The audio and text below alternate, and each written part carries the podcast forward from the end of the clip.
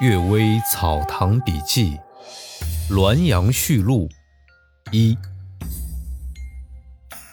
二百九十七，狐妖报复。吴茂林是姚安公的门客，他看到两个儿童相互辱骂，就举出一个事例对他们说：“呀，在蛟河那个地方。”有一个人曾在路途当中遇到一个老头那老头因路滑摔了一跤，差点把这个人撞倒。这个人呢，本来就很蛮横，就开口辱骂老头的母亲。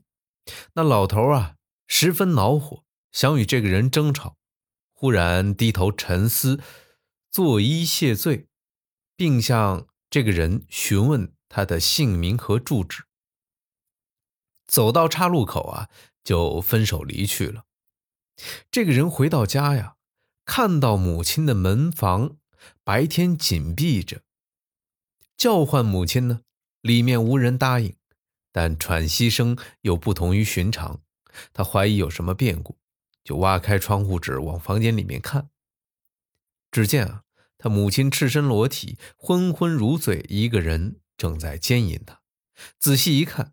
那人就是路上遇到的老头他愤怒的乱嚷乱叫，想冲进去捉住那老头但门窗都关闭严密，牢不可破。他就急忙取来鸟铳，从窗外朝房里射击。那人呢，应声而倒，却是一只老狐狸。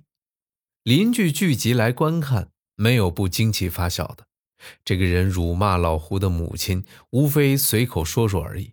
居然导致老胡如实的报复他，擅长辱骂的人应引以为戒。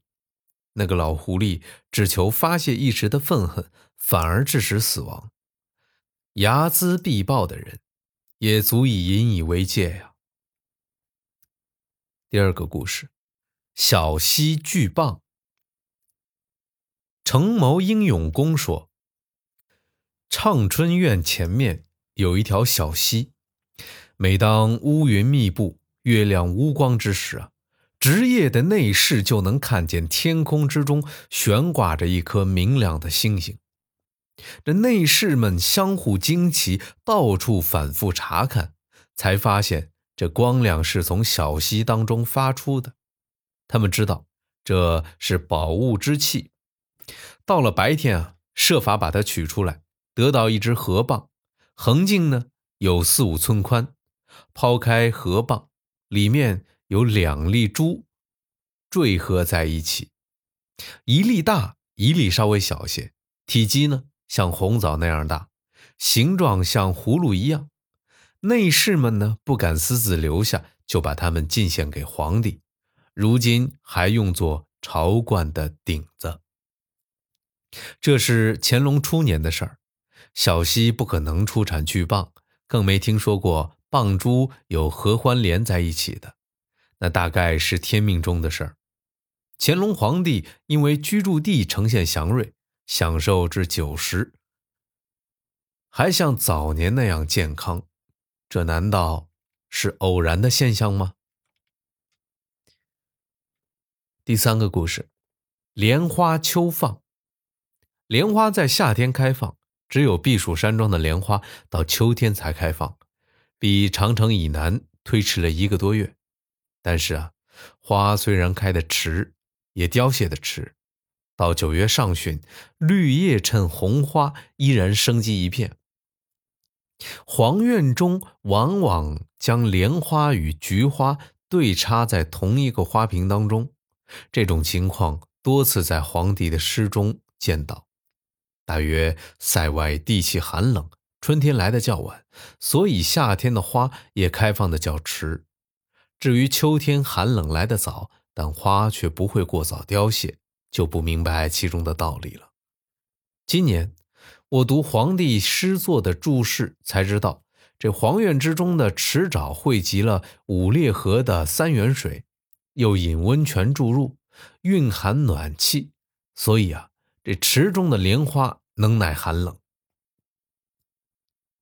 第四个故事：奇巧鸟铳。戴遂堂先生，名亨。癸巳年，与姚安公同榜登第。他从齐河县令的职位上被罢免回乡之后啊，曾在我家做官。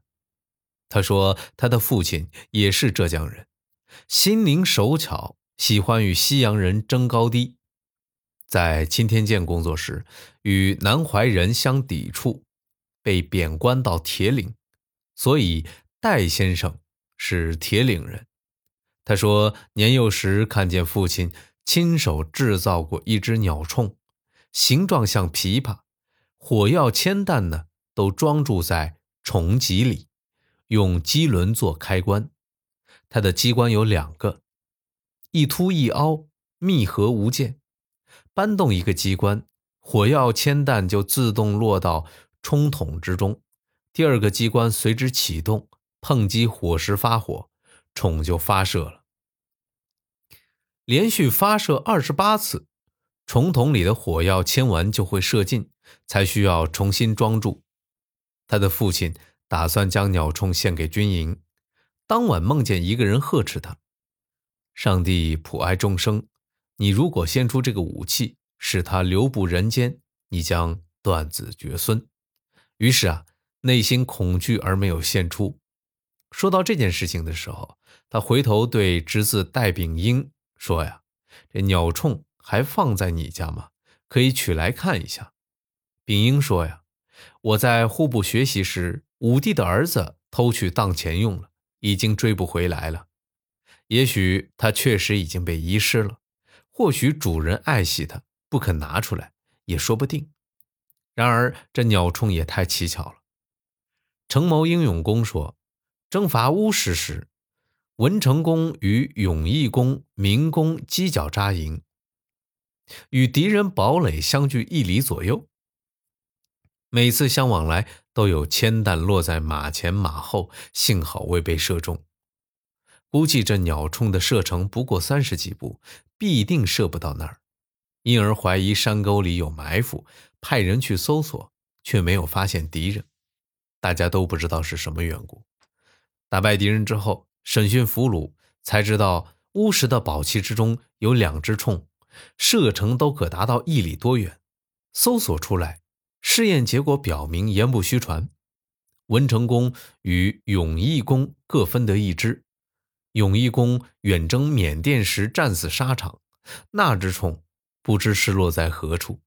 文成公得到一只虫，现在还藏在家里，终究不明白这两只虫是用什么技艺制作的呀。感谢各位收听今天的《阅微草堂笔记》，祝各位早安、午安和晚安。最近一段时间临近春节啊，各位建议能够就地过年就就地过年，祝各位新年快乐，晚安。